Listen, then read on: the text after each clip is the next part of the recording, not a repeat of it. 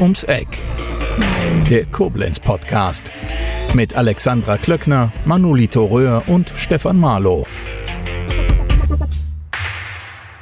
Hallo und herzlich willkommen bei einer weiteren Episode rund ums Eck, der Koblenz-Podcast. Mein Name ist Manolito Röhr und mir gegenüber sitzt die liebe Andrea. Hallo. Hallo. Ähm, ganz kurz, ein ganz kleiner Exkurs. Wir haben normalerweise bei rund ums Eck spannende Persönlichkeiten, vielleicht auch bekannte Personen, die einen, einen ganz tollen Lebenslauf haben und thematisieren eher weniger ähm, ganz spezielle Themen. Andrea sitzt aber mir gegenüber. Wir haben uns auf dem Spielplatz kennengelernt und irgendwann stand Andrea vor meiner Bürotür und meinte, Mensch, ich glaube, ich möchte mit euch eine Episode aufnehmen. Und es geht hier hauptsächlich heute um ihre Hausgeburt. Andrea, vielleicht magst du dich kurz vorstellen, wer bist du? Und ja, steigen wir mal so ein. Ja, hallo, ich heiße Andrea, bin dreißig Jahre alt und wohne hier in Koblenz. Genau, und wie du schon sagtest, wir hatten eine Hausgeburt geplant und das Spannende dabei ist, es war tatsächlich eine ungeplante Alleingeburt. Und deswegen bin ich zu dir gekommen und habe gedacht, Mensch. Also ich, ja. ich muss ja jetzt mal schützend voraussagen, also ich bin überhaupt nicht der Ansprechpartner, was Geburten angeht, und ich glaube, ungefähr hundert Prozent der Männer, die hier zuhören, klatschen jetzt gerade, weil sich keiner in dieses Geburtsthema ja so richtig reindenken kann, auch wenn man, wenn man als Mann vielleicht schon die ein oder andere Geburt miterlebt hat. Und wenn dann noch jemand sagt, ich will eine Hausgeburt machen, äh, ich behaupte mal, ich weiß nicht, wie es in deinem Freundeskreis war, als, als ihr gesagt habt, ähm, ich will, dass das Kind zu Hause auf die Welt kommt oder ähm, halt nicht im Krankenhaus. Hat man da fragende Blicke geerntet oder Mensch, äh, dir fehlt da ja im Notfall die Versorgung in dem Moment, die Notfallversorgung. Äh, mit was für vielleicht sogar Vorurteilen seid ihr denn da ähm, konfrontiert worden? Äh, ja, also da waren definitiv äh, fragende Blicke und viele haben sich dann auch gefragt, Mensch, warum traut ihr euch das, warum macht ihr das? Ähm, ja, weil man einfach heutzutage gewöhnt ist, ins Krankenhaus zu fahren und dort das Kind in absoluter Sicherheit auf die Welt zu bringen. Das stimmt. Hattest du denn für dich, ähm, also ich gehe davon aus, dass du dich da ganz stark drüber informiert hast, wie so eine Geburt dann abläuft, wenn du nicht im Krankenhaus bist. Ähm, hattest du selbst denn nicht eine Sorge, dass etwas passieren kann und wie du die Situation oder du und dein Mann, wie ihr denn damit umgeht? Also dazu muss man sagen, ähm, wir haben unser zweites Kind zu Hause geplant, mhm. auf die Welt zu bringen. Unseren ersten Sohn, unser erstes Kind, ist ein Sohn geworden. Und das haben wir ganz klassisch im Krankenhaus mhm. ähm, auf die Welt gebracht. Das heißt, ähm, ja, ich wurde schwanger, wir haben uns dann informiert, was für Möglichkeiten gibt es, ähm, die klinische, die außerklinische. Und wir haben uns definitiv zu unsicher gefühlt für eine außerklinische, also Geburtshaus, ganz zu schweigen von einer Hausgeburt. Oh Gott, oh Gott, nein, nein. Also wir wollten definitiv auf Nummer sicher gehen und ähm, haben uns dann Marienhof zum Beispiel in Koblenz dann angeschaut gehabt und haben gedacht, nee, das ist doch schön da. Da wollen wir unseren Sohn auf die Welt bringen. Mhm. Genau. Und so war es dann auch. Jetzt ist ja, ist die Hausgeburt so verlaufen, wie du dir das vorgestellt hast? Nein, nicht ganz. Ähm, genau. Ich würde dann einfach mal kurz ähm, auch erzählen, wie die erste Geburt verlaufen ist ja, und dann gerne. erzählen, wie es dann, wie es dazu kam, dass wir dann eine Hausgeburt geplant haben, beziehungsweise es sogar dann zu einer Alleingeburt gekommen ist, beziehungsweise nur mein Mann und ich äh, komplett alleine waren und das war nicht geplant. Aber ich will schon mal vorab sagen, es ist keine Horrorstory, es hat ein schönes Ende, ähm, bevor hier schon die ersten Zuhörer ausschalten. Genau, es ist wirklich eine schöne Geschichte. Genau, also ähm, wie gesagt, äh, beim ersten Kind wollten wir definitiv auf Nummer sicher gehen. Wir sind ins Krankenhaus gefahren. Es war eine komplikationsfreie Schwangerschaft. Es war alles in Ordnung, keine dramatischen Geburtsverletzungen. Es waren vierundzwanzig Stunden von der ersten bis zur letzten Wehe. Es war eigentlich alles, man kann schon sagen, reibungslos verlaufen. Ähm, aber die Erfahrungen, die wir im Krankenhaus gemacht haben, die waren sehr unschön. Also wir haben einfach gemerkt, ähm, wir haben uns da sehr unwohl gefühlt, ähm, wir haben uns da sehr missverstanden gefühlt, auch von der Hebamme. Und wir haben einfach gesagt, ähm, also ich, direkt nachdem unser Sohn auf die Welt gekommen ist, habe ich eine sehr lange Zeit gebraucht, um das Ganze auch zu verarbeiten. Ich habe oft halt nachts wach gelegen und musste das Ganze immer durch den Kopf spielen, was da verlaufen ist. Und als ich dann erneut schwanger war, war für mich klar, nicht nochmal ins Krankenhaus. Mhm. Und äh, da wir schon bei der ersten äh, Schwangerschaft uns da ein bisschen informiert haben und wussten, Mensch, hier gibt es doch eigentlich ein sehr schönes Geburtshaus hier mhm. in Koblenz, mh, das Hebiana. Ähm, ich habe auch tatsächlich meinen Geburtsvorbereitungskurs und Rückbildungskurs auch im Hebiana gemacht. Ähm, haben wir einfach gesagt, komm, wir informieren die Hebamme dort, die dort arbeitet, ähm, und sagen einfach, Mensch, wir würden uns gerne nochmal das Geburtshaus anschauen und vielleicht sogar dort unsere Tochter auf die Welt bringen. Ja. Genau, das Geburtshaus wurde dann halt informiert. Ähm, die haben sich dann bei mir gemeldet und haben erstmal Kontakt aufgenommen äh, an eine Anamnese, ganz wichtig, um zu gucken, verlief die erste Schwangerschaft auch komplikationsfrei oder gab es da schon irgendetwas, mhm. weil äh, das Geburtshaus nimmt auch nicht jede Frau.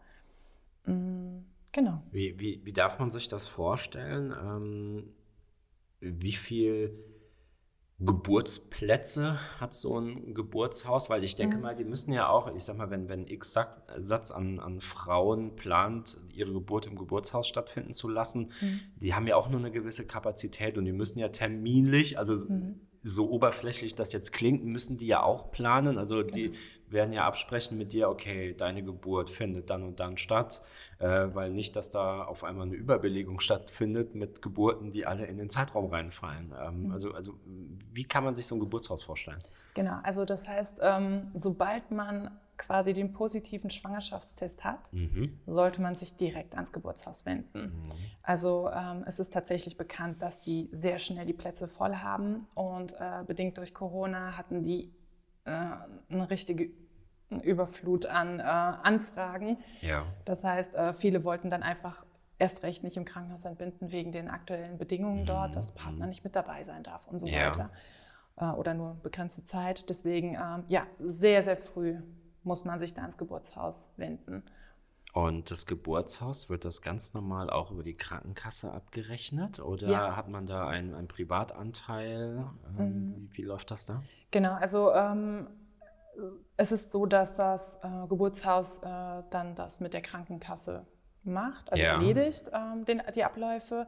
Also ich persönlich musste da jetzt nichts äh, noch dazu finanziell beisteuern. Lediglich äh, gibt es eine ähm, Pauschale für die... Ähm, Für die Rufbereitschaft, yeah. jetzt habe ich es wieder. Okay.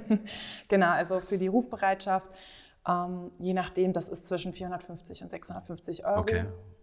vierhundertfünfzig, wenn man ein Geburtshaus entbinden möchte, ähm, da ja auch die Hebammen, mhm. sobald man, äh, also sobald das äh, ans Entbinden geht, also mhm. so in dem Zeitraum ist, ähm, vierundzwanzig sieben für einen da ist. Das yeah. heißt, die können sofort gerufen werden und sie sind auch für einen dann da, genau.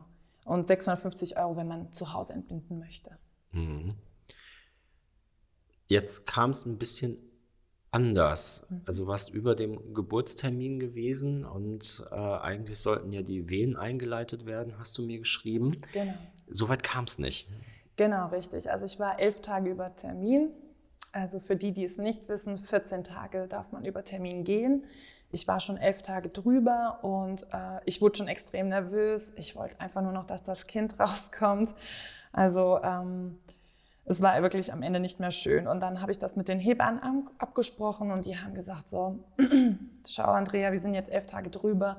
Wir sollten morgen vielleicht mal so mit einer sanften Einleitung beginnen. Mhm. Also die sanfte Einleitung wurde dann geplant für den nächsten Tag. Und ja, in der Nacht davor äh, fing es dann an. Ich bekam meine erste Wehe und die war so unfassbar heftig. Die war mehrere Minuten lang und ich äh, habe tatsächlich dann direkt meinen Mann geweckt und habe erstmal eine fette Panikattacke bekommen, weil ich das so von meiner ersten Geburt her nicht kannte. Ähm, ja, das ist halt ähm, so, dass beim zweiten Kind, man bereitet sich ja drauf vor, okay, du weißt, beim ersten Kind verlief es so, dann kannst du dich so ein bisschen drauf einstellen. Und es lief gefühlt auf einmal komplett anders. Und ähm, mein Mann hat mich erstmal runtergebracht, wir haben uns erstmal beruhigt und haben erstmal alles vorbereitet für die Hausgeburt. Äh, genau, ich wollte dazu aber auch noch gerade sagen, eigentlich wollten wir erst im Geburtshaus entbinden. Yeah. Wir haben uns kurz vor knapp für eine Hausgeburt entschieden. Yeah. Das hatte einfach den Grund, dass wir einfach auch nicht wussten, wo wir unseren Sohn hinpacken sollen. Also das war dann auch eine bewusste Entscheidung von deinem Mann? Also mhm. habt ihr die gemeinsam getroffen? Weil genau. während du nämlich jetzt gerade erzählt hast, dass er dich dann so ein bisschen runtergebracht hat mhm. und dich beruhigt hat. Ich habe mir vorgestellt, die Frau stürzt in die Wehen, weckt den Mann und der Mann steht völlig hilflos neben sich, sieht die Frau mit Schmerzen und denkt sich vielleicht noch, salopp, muss ich jetzt irgendwie den Pömpel holen? Wir müssen das Kind jetzt irgendwie holen. Ja, also, ähm, also jetzt überfordert war er nicht in dem Moment? Nein, nein. Ähm, das, also es ist tatsächlich so. Ähm, viele Männer wissen ja auch nicht, wie ist der Ablauf bei der Schwangerschaft und so weiter und so fort. Und ich kann es eigentlich jedem Mann nur empfehlen, sich da ein bisschen zu informieren, mhm. sich auch auf die Schwangerschaft einzulassen. Und je informierter man ist, umso weniger Panik oder Angst kriegt dann auch der Mann. Also man muss sich wirklich sehr gut da informieren und sich auf die ganze Sache einlassen. Ja. Ich habe zum Beispiel meinen Mann in alle Entscheidungen mit einbezogen, habe ihm erklärt, äh, schon Wochen vorher, wie wir das am besten machen sollen, ähm, wie es dann auch im Geburtshaus dann ablaufen soll. Ich habe sogar eine Liste geschrieben, die und die Sachen musst du beachten. Ja. So banale Sachen wie mir ständig Wasser holen, meinen Rücken streicheln, solche Sachen. Aber es hat meinem Mann einfach Sicherheit gegeben. Mhm. Er wusste, er guckt sich diese Liste, die auf dem Kühlschrank, am Kühlschrank hängt, täglich an, ja. guckt sich an, was er da so zu machen hat und er hat es immer so im Kopf gehabt. Dementsprechend, glaube ich, war er, als ich ihn um ein Uhr nachts geweckt habe, völlig ruhig. Ja, schön. Er war einfach vorbereitet. Ja. Genau, und das ist auch das Wichtigste. Ja, und so war es dann auch. Also wir waren ähm, auch vorbereitet auf eine Hausgeburt. Wir haben von, schon vorab vom Geburtshaus eine Liste bekommen an Sachen, die wir vorbereiten müssen. Sprich, Handtücher in den Ofen, dass wenn das Kind dann auf die Welt kommt, dass man warme Decken, ja, warme ja. Handtücher hat, ja. äh, Wasser kochen, Unterlagen, Maler, äh, Malerunterlage auf die Couch legen, ja. solche Geschichten. Und das haben wir so eine Dreiviertelstunde auch vorbereitet. Ich habe so eine Wehen-App, wo man die Wehen aufzeichnen kann, auch ja. ganz spannend. Und tatsächlich habe ich dann jedes Mal, während wir dann so am Vorbereiten waren, ich den Küchenboden noch geputzt habe, habe ich dann noch zwischendrin immer wieder die Wehen veratmet. Und ähm, das war wirklich eine Dreiviertelstunde, nicht mehr. Es waren exakt zehn Wehen. Mhm. Und plötzlich hatte ich den ersten Pressdrang. Mhm. Ich musste richtig heftig pressen. Und mein Mann und ich, wir schauen uns an und sagen, okay, wir müssen die Hebamme Hebamme ganz dringend anrufen, die muss sofort hier hin. Mein Mann also die Hebamme angerufen, ähm, die wohnt in Neuwied, also das sind ja so zwanzig, dreißig Minuten Autofahrt, je nachdem. Ja. Und äh, die Hebamme hat erstmal so, ja, die warten erstmal so die nächste Wehe ab. Ist es wirklich eine Presswehe oder habe ich noch Zeit? Dann kam schon die nächste Presswehe. Sie, oh, okay, alles klar, ich rufe die Hebamme an, die neben, also die in der Nähe von euch wohnt. Und äh, so parallel haben wir das dann auch mitbekommen. Äh, sie hat dann der anderen Hebamme dann durchgegeben, hier, die Andrea ist schon am Pressen, fahr sofort los. Und äh, während ich dann halt am Pressen war und äh, die Hebamme uns dann äh, die komplette Zeit über auch per Telefon begleitet hat, hat sie dann mir auch so Anweisungen gegeben, ich soll mal nach dem Köpfchen tasten. Mhm. Und ich habe tatsächlich nach jedem Pressdrang gemerkt, das Köpfchen rutscht immer tiefer. Ähm, ja, das war... Es war wirklich sehr aufregend. Es waren noch tatsächlich nur sechs Presswehen. Und ähm, dann war, also das Köpfchen kam immer tiefer, tiefer. Und ich habe irgendwann dann auch gar nicht mehr gepresst. Ja. Es ist einfach, das Kind ist komplett von alleine rausgerutscht. Mein Mann war tatsächlich auch am Te- währenddessen am Telefon mhm. mit der Hebamme am Reden und war so überrascht, dass er die Kleine tatsächlich nicht mehr auffangen konnte. Ja. Also sie ist äh, auf den Boden geglitten. Aber ich, äh, dazu muss man auch sagen, ich war... Äh, auf dem Boden gehockt mhm. und äh, es war ein Handtuch auf dem Boden. Ja, das ja. heißt, die ist nicht irgendwie in großen Höhen darunter gestürzt, also mhm. sie ist einfach sanft auf dem rausgeglitten. Mhm. Und äh, er ist sofort dann auch zu mir, hat die Kleine hochgehoben, hat mhm. sie mir direkt angereicht und hat sofort ein Handtuch aus dem Ofen geholt. Also der hat absolut einen kühlen Kopf bewahrt in dem Moment. Ja. Ähm, ich war ein bisschen unter Schock tatsächlich, dass es dann auch so schnell äh, geklappt hat, so schnell äh, passiert ist. Ich habe die Kleine sofort in den Arm gehabt und ähm, habe mit ihr geredet. Sie hat auch sofort angefangen zu weinen. Es war alles ja. reibungslos verlaufen. Im Nachhinein muss ich sagen, wir waren, hatten wirklich unfassbar Glück, dass es auch alles so gut lief. Und ich bin auch sehr froh, dass alles so schnell lief. Und ähm, ja, dann äh, zehn Minuten später traf die erste Hebamme ein. Also in der kompletten Zeit habe ich einfach Ruhe bewahrt, auf dem Boden gehockt, die Kleine im Arm gehabt. Und ja. Was, was macht denn die Hebamme, wenn sie zu euch kommt und im Prinzip ist ja schon so der Main Event gelaufen. Äh, das Kind ist da, mhm. Nabelschnur ist noch dran, genau. Nabelschnur wird durchtrennt. Was, was, was macht in dem Moment in die Hebamme noch? Also im Prinzip, äh, es war ein ganz normaler Ablauf, wie bei einer Hausgeburt auch, nur dass sie ja das Hauptevent verpasst hat, mhm. genau, dass mhm. das Kind rauskommt. Aber letzten Endes war danach alles routiniert, wie bei einer normalen Hausgeburt ja. auch. Das heißt, ähm, sie hat natürlich mir aufs Bett geholfen, beziehungsweise auf die Couch, äh, hat nachgeschaut, ob es weitere Verletzungen oder Sonstiges gibt, also natürlich auch, ob es dem Kind gut geht. Mhm. Ähm, aber alles in der absoluten Ruhe, also keine Hektik, nichts, es ist alles in Ordnung. Es war auch so, dass ich keinerlei Geburtsverletzungen hatte tatsächlich, mhm. obwohl es so schnell ist, äh, passiert ist. Und ähm, genau, also auch mit der Nabelschnur, grundsätzlich wird das im Geburtshaus so gemacht, dass die auch auspulsiert, also sie wird aus, man lässt die Nabelschnur auspulsieren. Yeah, so. yeah.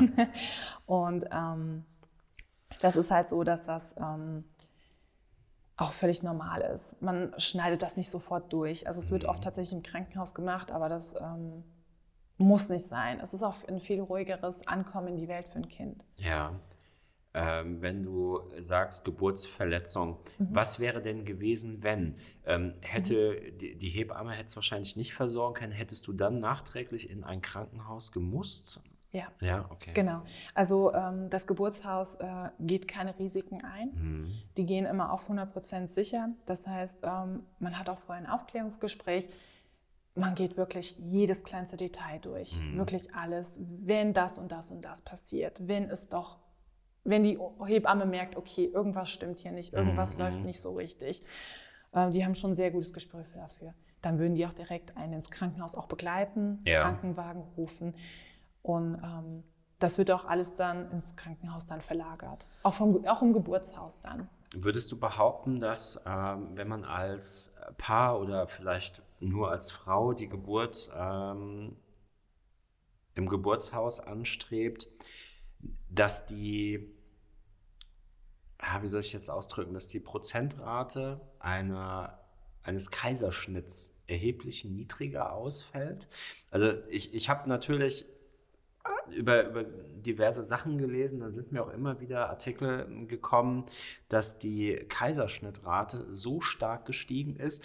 Einmal natürlich, weil auch so ein bisschen Umdenken bei den Menschen ist, Hauptsache ich habe es hinter mir und schnell, mhm. äh, ohne das Bewusstsein zu haben, dass die Kaiserschnittschmerzen hinterher so erheblich sind, äh, womit sie meistens nicht rechnen, ja. äh, aber auch, dass der Kaiserschnitt ein, ein Vielfaches des Geldes einbringt als eine normale Geburt. Ja. Ähm, wird wahrscheinlich im Geburtshaus, ist das wahrscheinlich immer das allerletzte Mittel, wenn es jetzt dann sein muss, ne? Dass genau. man sagt, okay, jetzt müsst ihr doch ins Krankenhaus. Ne?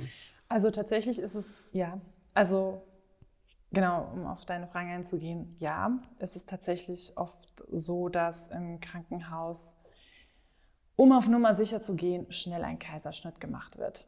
Ähm, Im Geburtshaus ist es tatsächlich so, dass, wenn ins Krankenhaus verlagert wird, eher selten der Fall ist, weil ein Kaiserschnitt notwendig ist, sondern vielmehr, dass die Frau sich äh, verschätzt hat, was die Schmerzen betrifft und sie gerne eine P D A möchte. Das ja. ist im Geburtshaus nicht möglich. Ja. Das heißt, die meisten Verlegungen sind tatsächlich nicht, weil da Komplikationen sind und weil da irgendwas schiefgelaufen ist oder weil da Gefahr besteht, sondern nur, weil die Frau Schmerzmittel haben möchte. Und dementsprechend sind oft Kaiserschnitte. Ich behaupte das jetzt und es ist auch so, dass äh, oft ein Kaiserschnitt nicht notwendig ist. Mhm. Also ähm, es wird halt im Krankenhaus oft leider schnell ein Kaiserschnitt gemacht, weil sie einfach auf Nummer sicher gehen möchten. Ja, okay. Es wird eher ein Krankenhaus verklagt, was nicht eingegriffen hat oder keinen Kaiserschnitt gemacht hat, als ein Kre- Krankenhaus, was einen Kaiserschnitt gemacht hat, obwohl keiner notwendig gewesen wäre. Ja. Also da verklagt niemand ein Krankenhaus. Mhm. Wobei es dann in dem Moment ja auch generell sehr schwierig ist, gegen ein Krankenhaus zu klagen. Also äh, die, die Nachweispflicht, äh, die etlichen Gutachten, die beauftragt werden müssen, da ist ja der, ich sag mal, der, der Otto-Normalmensch hält so einen Prozess ja gar nicht durch. Ja. Also mal abgesehen, wenn es vielleicht sogar noch eine traumatische Sache war, man will ja auch nicht ständig äh, das Ganze nochmal durchmachen. Ne? Definitiv, man weiß das. Das ist äh, kompliziert. Ich würde das lieber nicht machen. Mhm. Ich vertraue einfach darauf, dass das Krankenhaus in dem Moment richtig entschieden hat. Ja. Ähm, wie ich finde, geht da aber auch vieles dann durch. Also man lässt vieles durchgehen, was das Krankenhaus macht, was aber nicht in Ordnung war. Okay. Hm. Ähm, ja. Also es ist tatsächlich so, dass meine Freundin Lara Janika Schmidt ein wunderschönes Buch geschrieben hat. Das, da geht es um, also es heißt Wunschgeburt. Und ähm, da geht es halt um die Selbstbestimmung während der Geburt. Und sie hat wundervoll darüber geschrieben, ähm, was wichtig ist bei der Schwangerschaft, ja. bei der Geburt, wie man sich vorbereiten muss. Aber unter anderem auch äh, über das Thema Kaiserschnitt, Kaiserschnittraten. Ja. Es gibt ähm, viele tolle Informationen darüber. Ähm, und ich, also ich finde das Buch wirklich sehr lesenswert für Leute, die vielleicht während der Schwangerschaft sind, aber vielleicht auch schon ihr erstes Kind bekommen ja, haben. Ja, ja. Ja, okay. Jetzt hast du angedeutet, dass die erste Geburt ein paar unschöne Sachen mit sich gezogen hat. Magst du darüber mhm. ein bisschen was erzählen? Ja, also ähm, genau, das war so, dass ähm, ich bin ja ins Kreißsaal reingegangen, als ich schon äh, das Gefühl hatte, die Wehen sind unerträglich. Ja. Also vorher läuft man so ein bisschen noch rum, ähm, veratmet die Wehen und irgendwann hat man das Gefühl, ich kann nicht mehr, ich möchte jetzt in den Kreißsaal. Das Kind soll jetzt raus. Und ähm, genau, also die Hebamme, an die ich geraten bin, ähm, ja, war so ein bisschen ruppig, würde ich einfach mhm. mal sagen. Ähm, sie hatte dann mich äh, die ganze Zeit äh, Sachen gefragt, auf die ich einfach nicht eingehen konnte, weil ich einfach so starke Schmerzen hatte. Ich war einfach neben der Spur. Ich konnte nicht richtig mit ihr reden. Sie hat auch direkt gemeint, ich leg dich erstmal aufs Bett. Mhm. Und sobald ich mich mit dem Rücken auf dem Bett gelegt habe, hatte ich so heftige Schmerzen. Die Wehen haben sich vom Schmerzlevel her verdoppelt. Ich, yeah. ich hatte so unfassbare Schmerzen. Und ich habe auch direkt sie angefleht, ich möchte eine andere Position. Mhm. Ich möchte mich mhm. anders hinlegen. Dann hieß es die ganze Zeit, ja, die Wehenschreiber sind kaputt. Ich könnte halt nur auf dem Bett liegen. Wobei das Geburtshaus, also Quatsch. Wobei das Krankenhaus äh, so schön ausgestattet ist mit yeah. Wanne, mit, mit äh, Geburtshocker und Bällen yeah, yeah. und was weiß ich. Und äh, ich hatte mich auch darauf vorbereitet, dass ich, also obwohl ich im Krankenhaus entbinde, gerne in einer anderen Position entbinden möchte. Yeah. Eine Hebamme hat dazu ganz schön gesagt, liegen auf dem Rücken ist die zweitdümmste Position direkt hinter dem Handstand, mhm. wenn man gebären möchte. Ganz einfach, weil äh, man auch die Schwerkraft nicht ausnutzen kann. Mhm, mh. Ja, sobald ich mich dann halt im Vierfüßlerstand mal positionieren durfte auf dem Bett, ja. die Hebamme hatte Erbarmen mit mir und ich durfte mal eine Position wechseln, hatte ich halt einen Pressdrang, ähm, die äh, Plazenta ist geplatzt, das Bett war versaut und die Hebamme hat mit mir gemeckert, hat gemeint, oh, ja, das ist alles hier voll gesaut, so nach dem Motto, jetzt muss ich hier sauber machen und hat dann direkt gemeint, jetzt legst du dich wieder auf den Rücken. Also sie hat so quasi mit mir geschimpft und ähm, es war, ich habe mich äh, sehr unwohl gefühlt in dem Moment und ähm, da musste ich wieder auf den Rücken. Ich habe sie dann wieder angefleht, andere Position, andere Position. Ich durfte dann auf die Seite mich legen und ähm, das war aber alles sehr unangenehm. Das muss man auch sagen, also vier Stunden, vier Stunden lag ich auf diesem Bett und ich musste aus eigenen Kräften meine Beine hochhalten. Eine Stunde bevor ich äh, gepresst habe, hat sie mir Beinstützen geholt. Ja, ich musste aus eigenen Kräften meine Beine oben halten. Sobald ich meine Beine absetzen wollte, hat das eine Wehe verursacht, weil das so Schmerzen bereitet hat. Also ich behaupte, wenn ich auf dem Rücken liege, habe ich nicht vier Stunden den Drang, die Beine hochzuhalten. Das ist ja unfassbar anstrengend. Ja, war es. Ähm, Gerade so mal zwischendrin reingeworfen. Bei mir bildet sich dann immer, also so, so beim Erzählen und was du von, von der Frau erzählt hast, also mir geht es jetzt gar nicht mal speziell um sie, aber ähm, Was hatten wir da für ein, also wie alt schätzt du die Dame? Also kann man, kann man vielleicht im schlimmsten Fall sagen oder vielleicht, vielleicht im besten Fall sagen, das hat was damit zu tun, weil Generation X Y etwas resoluter war oder weil es früher einfach so war, dass man, komm, jetzt stell dich nicht so an und komm, jetzt, jetzt los.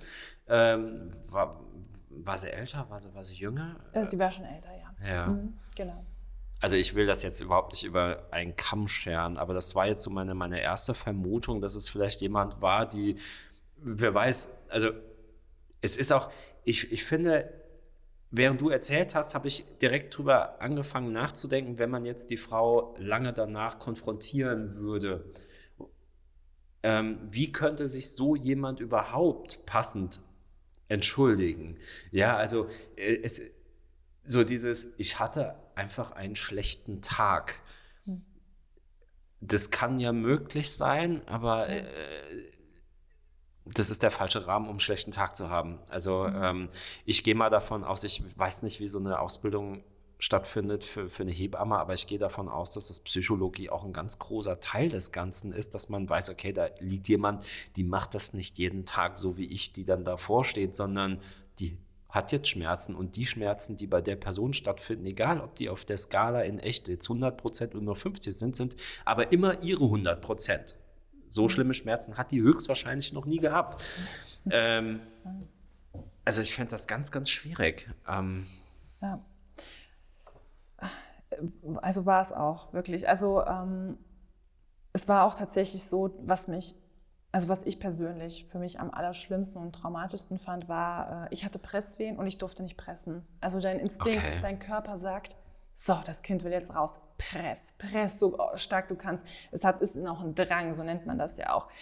Und die Hebamme sagte einfach, nicht pressen. Warum? Hat sie es begründet in dem Moment ähm, oder hat sie dich einfach nur abgespeist und hat gesagt, nein? Sie hatte sowas gesagt wie, das Kind ist noch nicht in der richtigen Position. Ja. Das schreckt dich natürlich erstmal ab und denk, lässt dich denken, oh Gott, wenn ich jetzt presse, dann wirst du das Kind verletzen, dann wirst du dich verletzen. Press, du darfst nicht pressen. Aber du hast halt diesen Drang. Das ist wie, als würdest du sagen, du hast einen Hustreiz, huste jetzt nicht. Ja. Und dann kommt wieder ein Hustreiz, huste jetzt nicht. Ja. Bis zu einem gewissen Punkt kannst du das machen, aber irgendwann... Irgendwann platzt es ja raus, ne? Genau. Ja. Ich habe dann angefangen, irgendwann auch zu pressen. Und mein Mann sagte dann schon zu mir, Schatz, du darfst nicht pressen, press nicht. Und ich war völlig verzweifelt.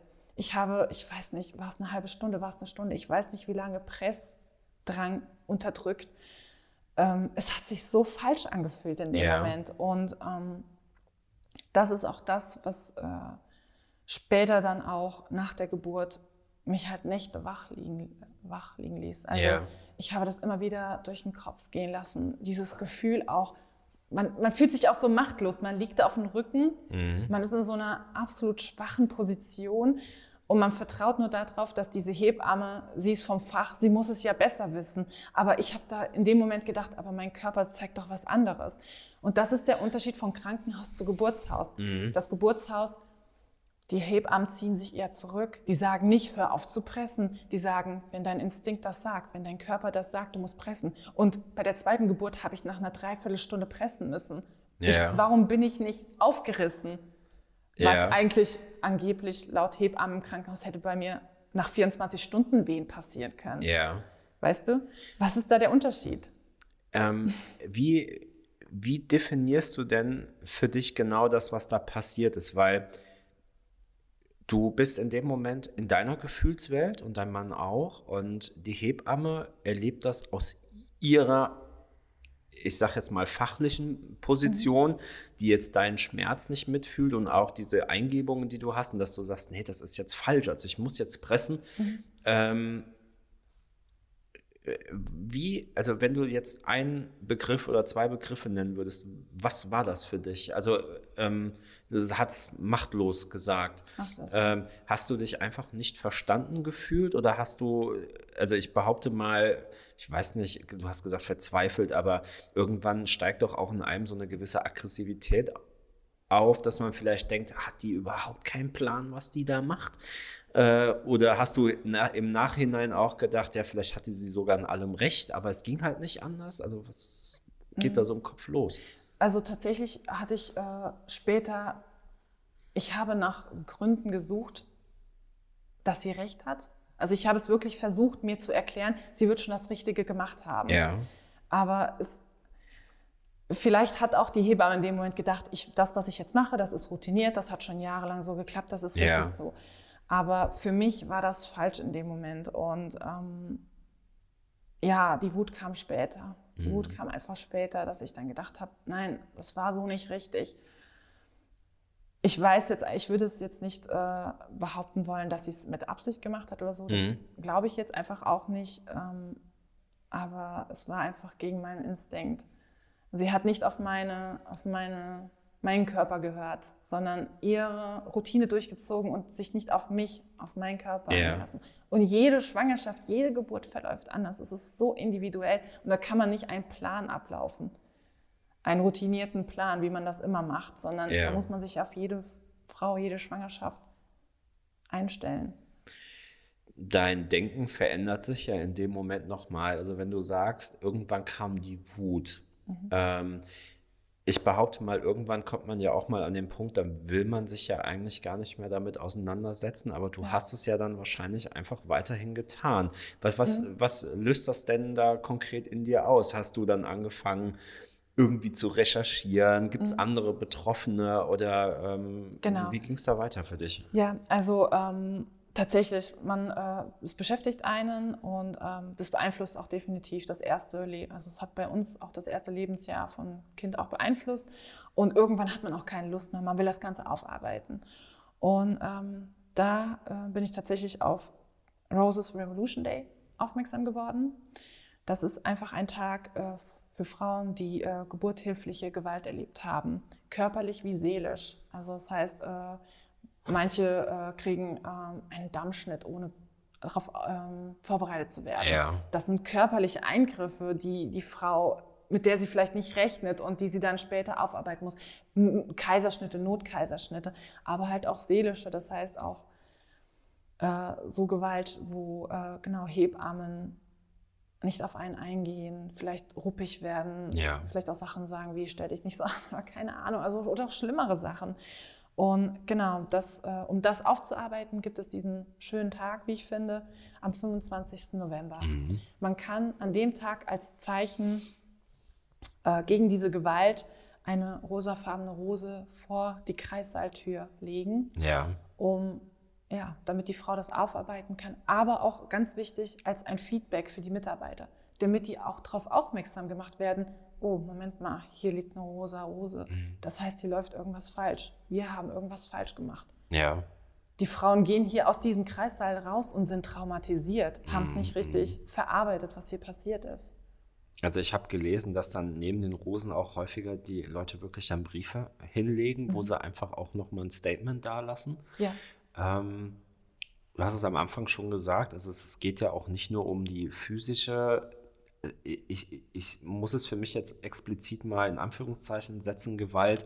Ähm, ich habe bei, bei der Suche nach diesem Thema, weil ich mich damit überhaupt nicht, also das ist in meiner Welt nicht, hat es nie stattgefunden, das Thema.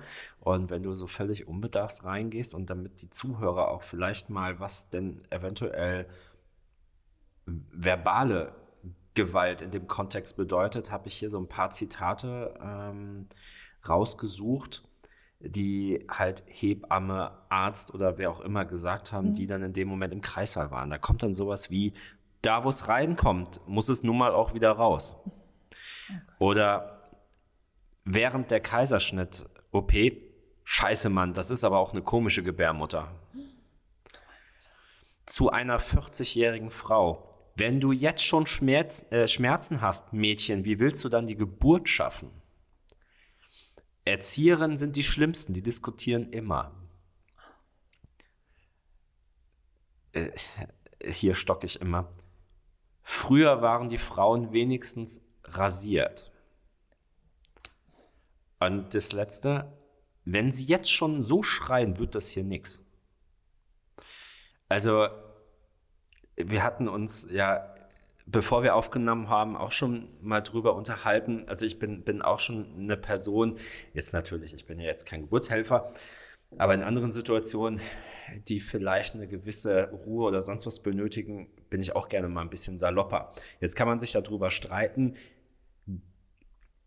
kann, ist man persönlich einfach so und der, die Frau ist trotzdem mental, aber auf jeden Fall bei dir und es rückt aufgrund der Situation einfach sowas raus. Also natürlich, so Sprüche wie, Fra- äh, früher waren die Frauen wenigstens rasiert. Ähm, alles, was eine Wertung hat, gehört da nicht hin.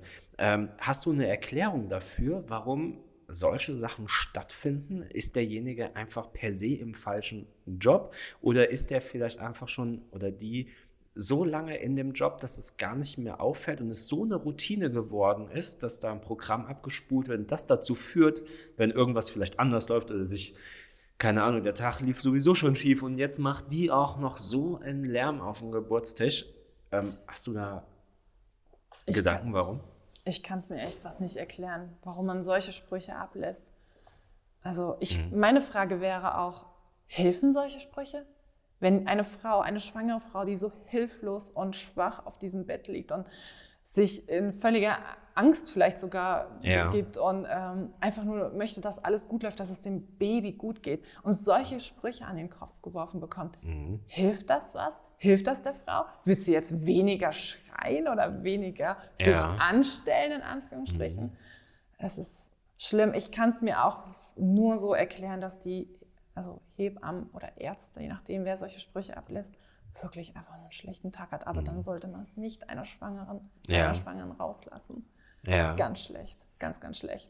Und ich habe hier das nächste Zitat und da habe ich mich ja dann selber so ein bisschen drin wiedergefunden, muss ich ja gestehen. Deswegen habe ich das jetzt auch gerade nochmal so gesagt, so dieses, ne, ist man einfach so und ist es vielleicht gar nicht so salopp gemeint in dem Moment? Und dann kam das hier, was ich hier von dieser Franziska Klimt gelesen habe. Sie, sie sagt, und eine Ebene hat mich wirklich stark getroffen und das ist diese Ebene. Wenn es Gewalt gibt, aber sie sozial und gesellschaftlich anerkannt ist, dass es nicht als Gewalt gilt. Und genau das nehme ich wahr, weil viele Frauen dann angekreidet werden, weil sie gesagt haben, ich habe Gewalt erfahren und dann andere von außen, das ist doch so und jetzt hab dich doch nicht so. Das heißt, das ist wohl zu tief in uns verankert. Ja, und mhm. genau so ist das wohl, ne? Also ich zumindest als Mann im ersten Moment, im ersten Moment, als ich mich mit diesem Thema auseinandergesetzt habe, habe ich auch gedacht, ja gut, es ist halt nun mal ein, wir wissen alle, das löst Schmerzen aus, so eine Geburt und das ist dann auch irgendwann überstanden und je mehr du dich dann da integrierst in dieses Thema und mehr liest und merkst einfach, okay, das Ding hat furchtbar Tiefgang und wenn du dich dann in die Frau reinversetzt und die sowas hört, wie hättest du dich empfunden? Ähm, also so viel Zeit haben wir gar nicht, äh, um da wirklich so ausufernd drüber zu reden. Ähm, wie, gibt es, gibt es irgendwie eine Prozentzahl, äh, wo man sagt, wie viele Frauen so eine Erfahrung gemacht haben? Ist das ein Hauptteil der Geburten, die in den Kreissälen stattfinden? Die, die, oder, oder ist das, ich würde mal sagen, Gott sei Dank eher der, der geringfügige Teil? Gibt es da Zahlen zu? Ähm, das weiß ich jetzt leider nicht. Mhm. Ähm, aber was ich weiß, ist, dass es eine sehr große Dunkelziffer gibt. Ja. Also dass einfach vieles äh, die Frauen sich selbst bei sich selbst unter den Tisch kehren und sagen, ach, ähm, ja. Ja, vielleicht hat sie recht gehabt. Ja, genau. Ja. Also ähm, ich kann jetzt nur von mir sprechen. Ich selber habe sehr lange gebraucht. Tatsächlich war es eher schon, als ich das zweite Mal schwanger wurde, als ich konkret gesagt habe, ich hatte eine traumatische Geburt. Ich habe ja. Gewalt im Kreißsaal erlebt. Ich wollte es selber auch nicht aussprechen. Ich habe mich so schlecht gefühlt, wenn ich von einer traumatischen Geburt erzählt habe und dachte so, was stelle ich mich jetzt so an? Es lief doch alles einwandfrei. Ich habe keine Geburtsverletzung. Ich hatte, ich hatte das Gefühl gehabt, der Gegenüber von mir denkt, was stellt die sich so an? Ja. Genau. Ich habe mich wirklich nicht getraut, von einer traumatischen Geburt zu erzählen, bis ich irgendwann zu mir selbst, also mir selbst eingestanden habe, für mich persönlich war es traumatisch. Ja. Ähm, genau, und was ich auch spannend finde, ist, äh, man darf ja auch den Mann nicht vergessen, auch viele Männer erleben auch da ein Traumata, auch für viele Männer, die sich dann in dem Moment hilflos fühlen, sich von den Hebammen auch angegriffen fühlen. haben Traumata nach solchen Geburten. Das, das wäre jetzt meine nächste ja. Frage gewesen. Wie, wie, wie, wie, wie hat denn dein Mann das erlebt in dem Moment? Also ich gehe mal davon aus, der Mann ist ja nicht direkt in der Geburt involviert. Klar, der kann dir das Händchen halten, ja, und der kann dir übers, über den Kopf streicheln, mhm. ja, was so die Männer und die dann vielleicht, ja, ist das jetzt der Moment, wo ich mitatmen muss, ja? ähm, Ja. Aber er ist nicht direkt mit drin und hält wahrscheinlich deswegen auch den Mund. Hat ja. er das in dem Moment denn schon so bewusst wahrgenommen, dass da eine Situation eingetreten ist, die für dich äußerst unangenehm ist, über den Geburtsschmerz hinaus? Äh, als ich die Hebamme in meinen Schmerzen angefleht habe, dass ich eine andere Position möchte, ja. ähm, und ich irgendwann mal nicht, irgendwann auch, hatte ich auch nicht mehr die Kraft dazu, ja. äh, ist mein Mann eingesprungen und hat dann drum gebeten tatsächlich.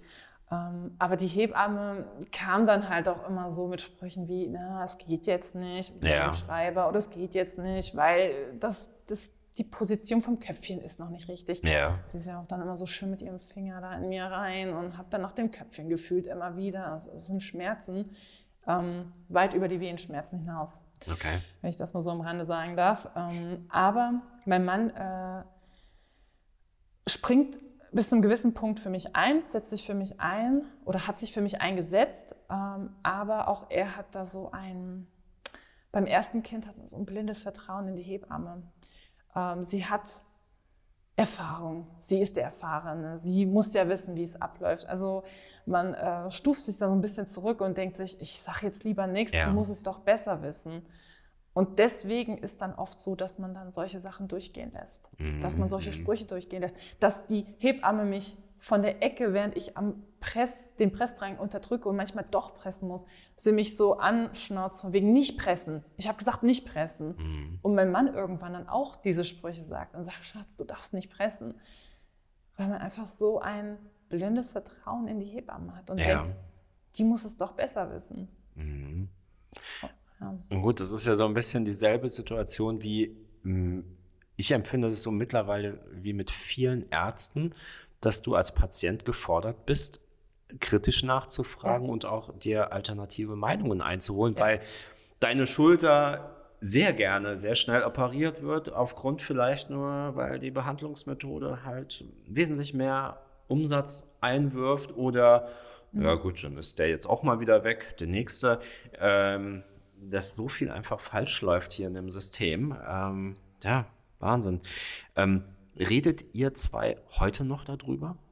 Mittlerweile nicht mehr so viel. Mhm. Also ja, manchmal, ähm, ja, manchmal reden wir noch drüber und äh, arbeiten das noch ein bisschen auf. Ähm, aber ähm, was mir letzten Endes viel geholfen hat, um das Ganze aufzuarbeiten, war tatsächlich die zweite Geburt. Diese nicht geplante Alleingeburt, die mhm. einfach so gut lief und in so einer absoluten Ruhe lief und einfach ich sehen konnte, was mein Körper schafft, alleine, ohne Hebamme ja. und wo ich hundert Prozent auf meine Instinkte hören kann. Ja. Und das durfte ich bei der ersten Geburt nicht und das konnte ich hundert Prozent bei der zweiten. Und das hat mir sehr geholfen, weil man zweifelt auch an sich selbst. Als Frau, ähm, die zum Beispiel auch einen Kaiserschnitt bekommt, äh, die zweifelt an sich, oh, ich habe es nicht geschafft, eine Geburt äh, alleine in die Wege zu bringen und, oder zu Ende zu bringen. Ähm, ja, und das, die zweite Geburt hat mir da sehr geholfen. Und wie ist es bei dir alleine? Denkst du noch selbst häufig drüber nach oder tauschst du dich irgendwo aus noch darüber oder bist du mittlerweile so distanziert von dem Thema, dass du denkst, jetzt brauche ich nicht mehr in meiner Gedankenwelt, das ist okay? Es ist okay, es ist abgeschlossen. Ich erzähle es auch noch gerne, ja. ich habe da kein Problem mit. Äh, also vor kurzem, vor gar nicht allzu langer Zeit hatte ich äh, immer noch Tränen in den Augen. Es hat mich sehr mitgenommen, wenn ich über die Geburt von meinem ersten Kind erzählt habe. Mittlerweile äh, ist das so, ja, die erste Geburt ist so verlaufen, aber viel spannender und viel witziger ist doch die zweite Geburt. Und das ist dann immer so ein kleiner Trost. Wie alt sind eure Kinder jetzt? Also der erste ist dreieinhalb und äh, die Kleine ist jetzt im August eins geworden. Äh, ja. Du, du äh, bist Kauffrau im großen Außenhandel. Ähm, ja. Jetzt hast du ja noch ein bisschen Zeit mit den Kindern. Mhm. Hast du dir schon Gedanken gemacht, wie es danach weitergeht? Äh, willst du in den Beruf wieder rein? Oder Bist ja. du da schon so ein bisschen am Träumen, was du, was du machen willst? Ähm, das weiß ich einfach noch nicht. Ich hm. habe jetzt äh, beide Kinder in Betreuung. Hm. Äh, das heißt, ich habe jetzt morgens ein bisschen Zeit für mich. Ich finde hm. das auch sehr, sehr wichtig. Ich habe drei Jahre sehr intensiv mit den Kindern verbracht, ja. ähm, es auch genossen. Aber jetzt möchte ich auch ein bisschen Zeit für mich haben, ähm, mich vielleicht auch ein bisschen finden. Und ehrlich gesagt lasse ich alles so ein bisschen auf mich zukommen. Hm. Und ich weiß noch nicht, wo ich hin will. Ähm, ich hatte das Pech, dass ich ähm, während meiner Befristung schwanger geworden bin. Das heißt, äh, bei meinem letzten Arbeitgeber ist der Vertrag ausgelaufen. Äh, sie würden mich auch gerne wieder nehmen. Ja. Ähm, ich weiß nicht, vielleicht geht es in die alte Firma zurück, vielleicht schlage ich auch einen komplett neuen Weg ein. Du hast da eben was Schönes gesagt, also dass du, ich, es ist ja typisch Mann, ich habe es jetzt schon wieder vergessen, äh, den genauen Wortlaut, aber dass die, die Zeit, die du jetzt für dich hast mhm. und dir auch nimmst und dass die wichtig ist. Glaubst du, das ist ein ganz großes Problem von Frauen? Dass sie sich diese Zeit nicht zugestehen und denken, sie müssten jetzt vierundzwanzig sieben um das Kind rumschwirren? Ja, also wenn ich es so jetzt in meinem Bekanntenkreis so beobachte und die Muttis da sehe, ähm, hauptsächlich halt auch hier in der Stadt, die vielleicht auch ihre Eltern etwas weiter weg haben, die nicht einfach mal die Kinder abgeben können, bei denen ist definitiv ein Problem, dass die wenig Zeit für sich nehmen. Also, dass die wirklich vierundzwanzig sieben immer für das Kind da sein müssen. Gerade auch, wenn man zwei Kinder hat, es fast unmöglich ist, beide Kinder mal in Betreuung zu geben.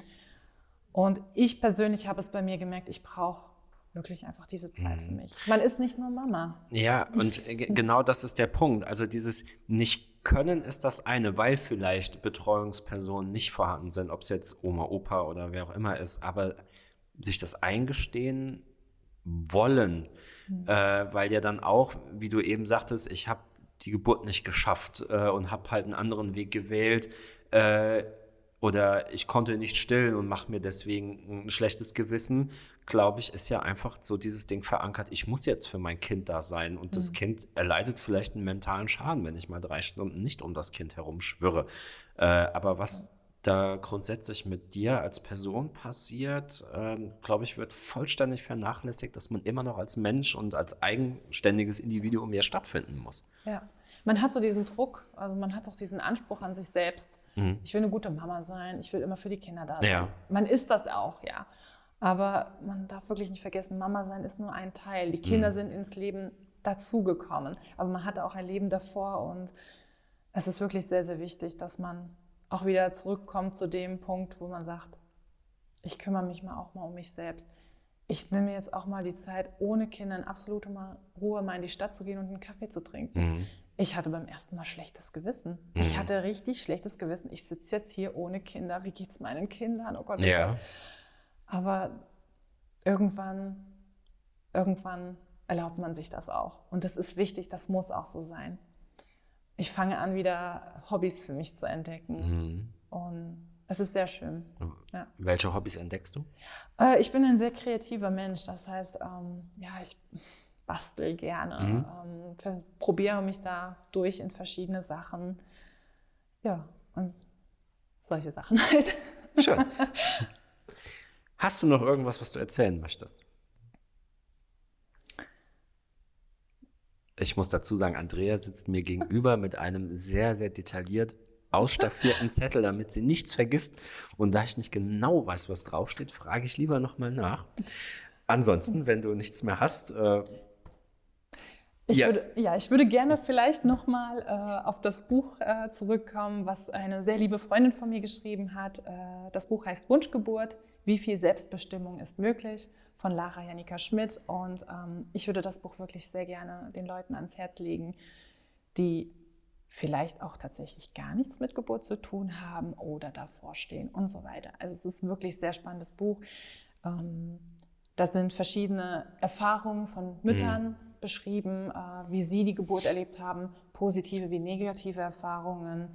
Ähm, da wird auch informiert, auch sehr viel über Kaiserschnitt, Kaiserschnittraten. Mhm.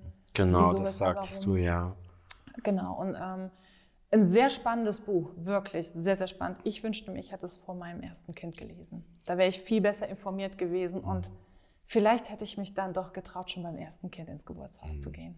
Wir verlinken das Buch einfach mal, wenn es jemanden interessiert, kann er sich natürlich gerne direkt erwerben. Ähm, ja, also ich bedanke mich, dass du dich da so geöffnet hast und so ein bisschen erzählt hast. Das sind ja jetzt doch ein bisschen sensiblere Themen, äh, was, was euch da so widerfahren ist. Ähm, werden sich vielleicht auch einige Zuhörerinnen irgendwo wiedererkennen.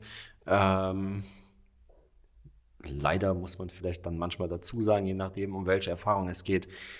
Ja, Dankeschön.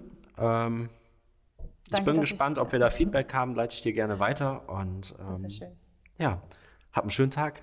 Dankeschön. Danke, Ciao. Dass ich dabei sein durfte. Tschüss.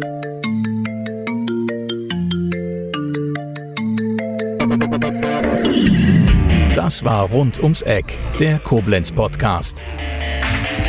Vielen Dank fürs Zuhören und bis zum nächsten Mal.